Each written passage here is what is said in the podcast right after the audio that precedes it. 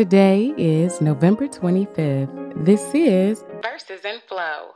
I'm Jennifer. Welcome in and welcome back, whether this is your first time dropping by or you have been here the entire year. I am just so grateful for and blessed by your presence in this moment. Now, let's talk about what we have coming up. We are starting a new book in the Old Testament today, the book of Daniel. And this is a book of history and prophecy, of stories and visions, of dreams and interpretations. And it's particularly relevant for us today because through these narratives, we're going to see how we are supposed to live faithfully and courageously in a culture that often contradicts, challenges, and opposes our Christian beliefs. The book of Daniel is eponymous, meaning it is named after its main character and author, and Daniel's name means God is my judge. Daniel is a young Jewish man who was taken captive by King Nebuchadnezzar in 605 BC alongside other nobles from Judah.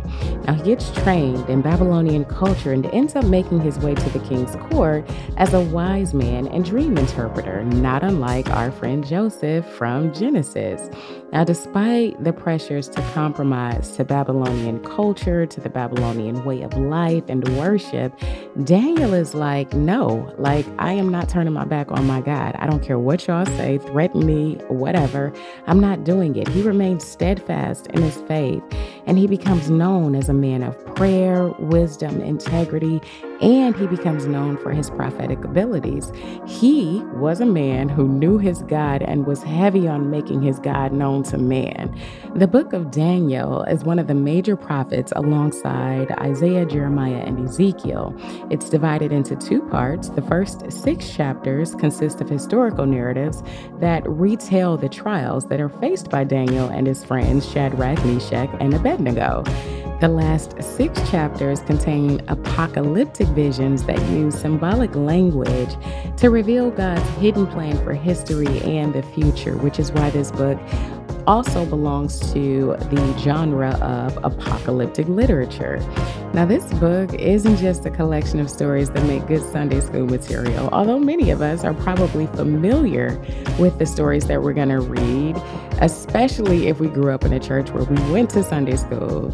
It is a source of hope and encouragement. It reminds us that God isn't just watching the world go by, letting everybody do what they want, He does have a plan.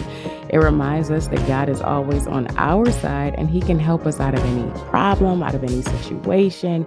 He can change any circumstance or He will get in the circumstance with us. It underscores the fact that our trust and our faith should always lie in God and God alone. And it pushes us to make courageous and appropriate decisions even when the odds are stacked against us. Throughout Daniel, there are powerful symbols and motifs that emphasize God's sovereignty the faithfulness of his people, and the ultimate victory of his kingdom from the fiery furnace and the fourth person present to the lion's den and the angel and the mysterious handwriting on the wall. Each narrative has profound meaning. As we progress, we'll explore how these stories connect to our lives today. Let's get going, growing, and flowing in these verses. Daniel chapter 1, verse 1 through chapter 2, verse 23. The Living Bible. Three years after King Jehoiakim began to rule in Judah, Babylon's king Nebuchadnezzar attacked Jerusalem with his armies, and the Lord gave him victory over Jehoiakim. When he returned to Babylon, he took along some of the sacred cups from the temple of God and placed them in the treasury of his God in the land of Shinar. Then he ordered Ashpenaz, who was in charge of his palace personnel, to select some of the Jewish youths brought back as captives, young men of the royal family and nobility of Judah, and to teach them the Chaldean language and literature. Pick strong, healthy, good looking lads, he said. Those who have read widely in many fields, are well informed, alert and sensible, and have enough poise to look good around the palace. The king assigned them the best of food and wine from his own kitchen during their three year training period, planning to make them his counselors when they graduated. Daniel, Hananiah, Mishael, and Azariah were four of the young men chosen, all from the tribe of Judah. However, their superintendent gave them Babylonian names as follows Daniel was called Belteshazzar, Hananiah was called Shadrach, Mishael was called Meshach, Azariah was called Abednego. But Daniel made up his mind not to eat the food and wine given to them by the king. He asked the superintendent for permission to eat other things instead.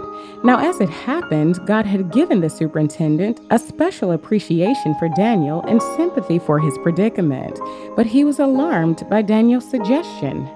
I'm afraid you will become pale and thin compared with the other youths your age, he said, and then the king will behead me for neglecting my responsibilities. Daniel talked it over with the steward who was appointed by the superintendent to look after Daniel, Hananiah, Mishael, and Azariah, and suggested a 10 day diet of only vegetables and water.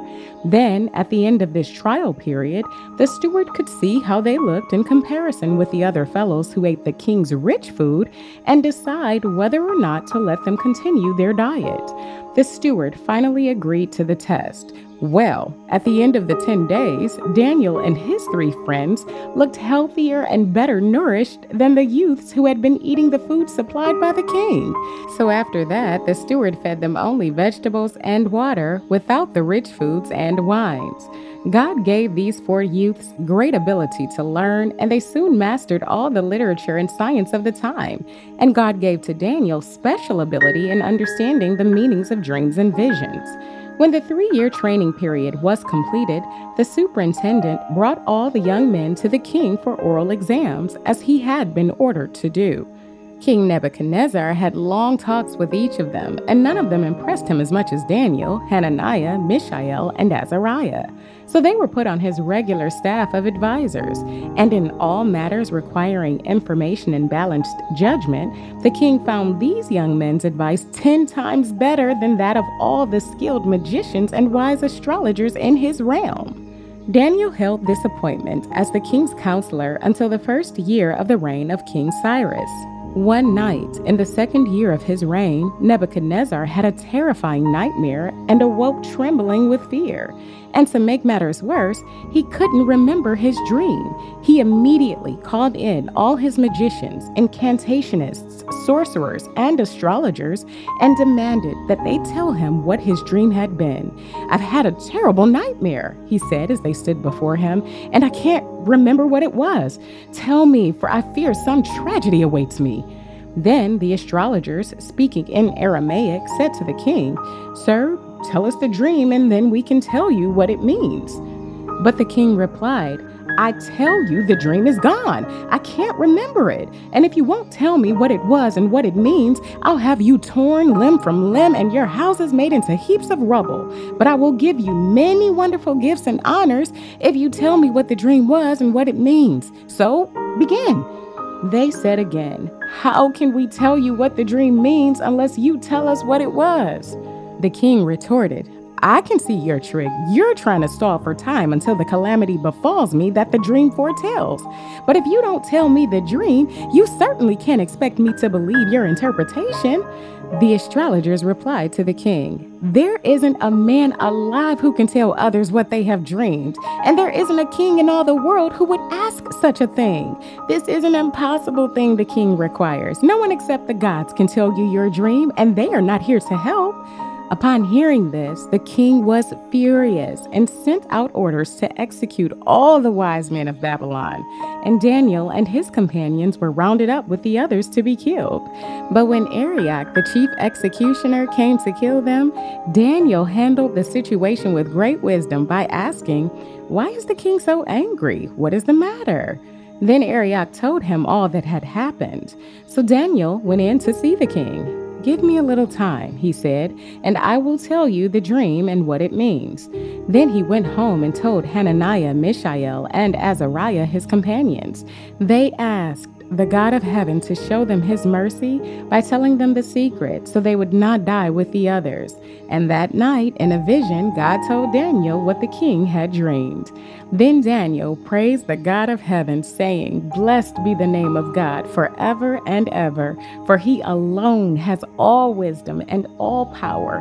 World events are under his control. He removes kings and sets others on their thrones.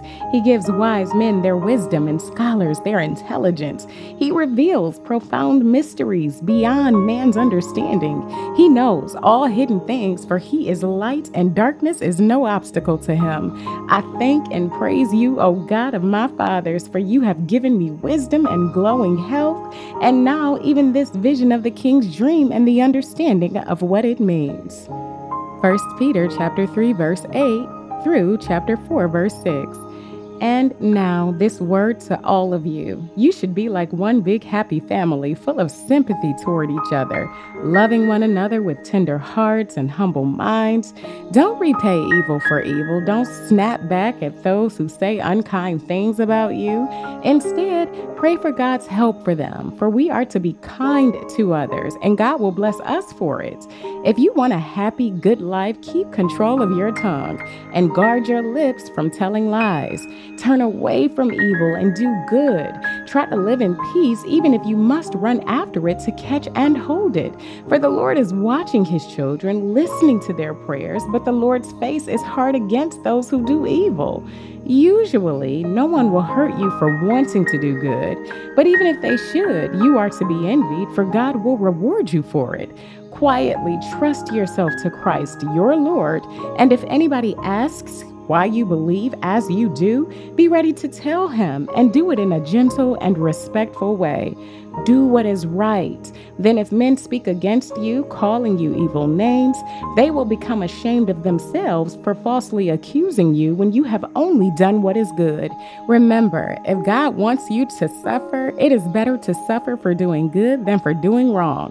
Christ also suffered. He died once for the sins of all us guilty sinners, although he himself was innocent of any sin at any time, that he might bring us safely home to God. But though his body died, his spirit lived on, and it was in the spirit that he visited the spirits in prison and preached to them, spirits of those who, long before in the days of Noah, had refused to listen to God, though he waited patiently for them while Noah was building the ark. Yet only eight persons were saved from drowning in that terrible flood. That, by the way, is what baptism pictures for us. In baptism, we show that we have been saved from death and doom by the resurrection of Christ, not because our bodies are washed clean by the water, but because in being baptized, we are turning to God and asking Him to cleanse our hearts from sin. And now Christ is in heaven, sitting in the place of honor next to God the Father, with all the angels and powers of heaven bowing before him and obeying him. Since Christ suffered and underwent pain, you must have the same attitude he did.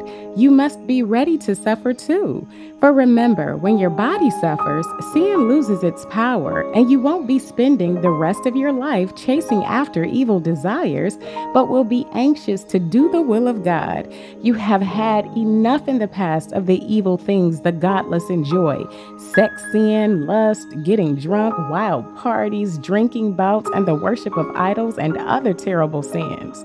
Of course, your former friends will be very surprised when you don't eagerly join them anymore in the wicked things they do, and they will laugh at you in contempt and scorn.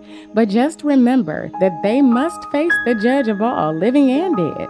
They will be punished for the way they have lived. That is why the good news was preached even to those who were dead, killed by the flood, so that although their bodies were punished with death, they could still live in their spirits as God lives. Psalm 119, verses 65 through 80. Lord, I am overflowing with your blessings, just as you promised.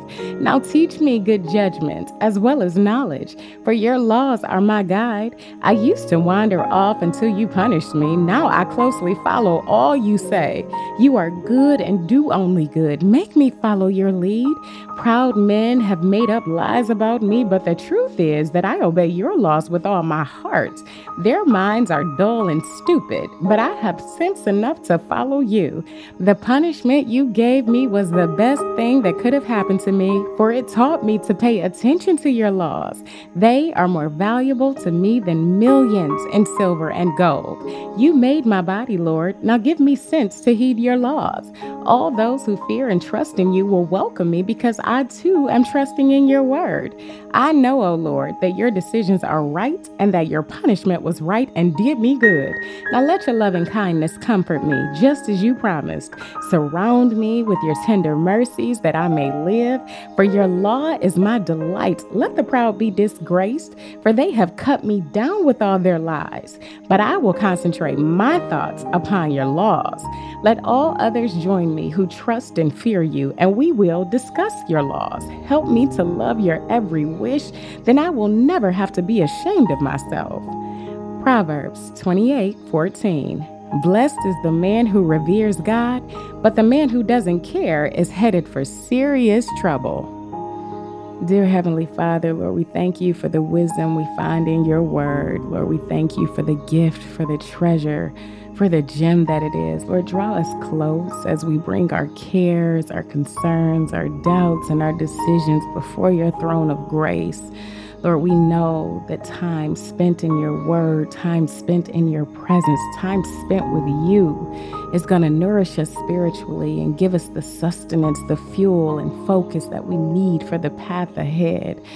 Lord, we ask for your vision, for your discernment, for your favor. Lord, we ask for clarity, clarity in our thinking and clarity in our speech so that when we have the opportunity to speak life into situations around us, we know just what to say. Lord, we ask that you equip us with your words, with your knowledge to give us boldness to share perspective that is grounded in your truth.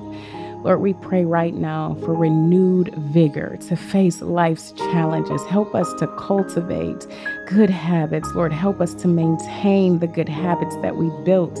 And Lord, continue to strengthen our character. Teach us to never settle for less than what you want for us. Fill us with your abundant love and your grace and help us to share that with others. In the mighty and matchless name of Jesus, our Lord and Savior, all the people of God said together, Amen. And our affirmation for today I recognize the Lord's presence and power in my life, and I am filled with gratitude and awe. I recognize the Lord's presence and power in my life, and I am filled with gratitude and awe. And our aphorism Stare not too long into the darkness, lest you forget the light that dwells within you. That is all I have for you today. Thank you so much for being on this extraordinary expedition with me. You belong here, and we belong together on this journey. I love you, and if God says the same, I'll be right here tomorrow waiting for you.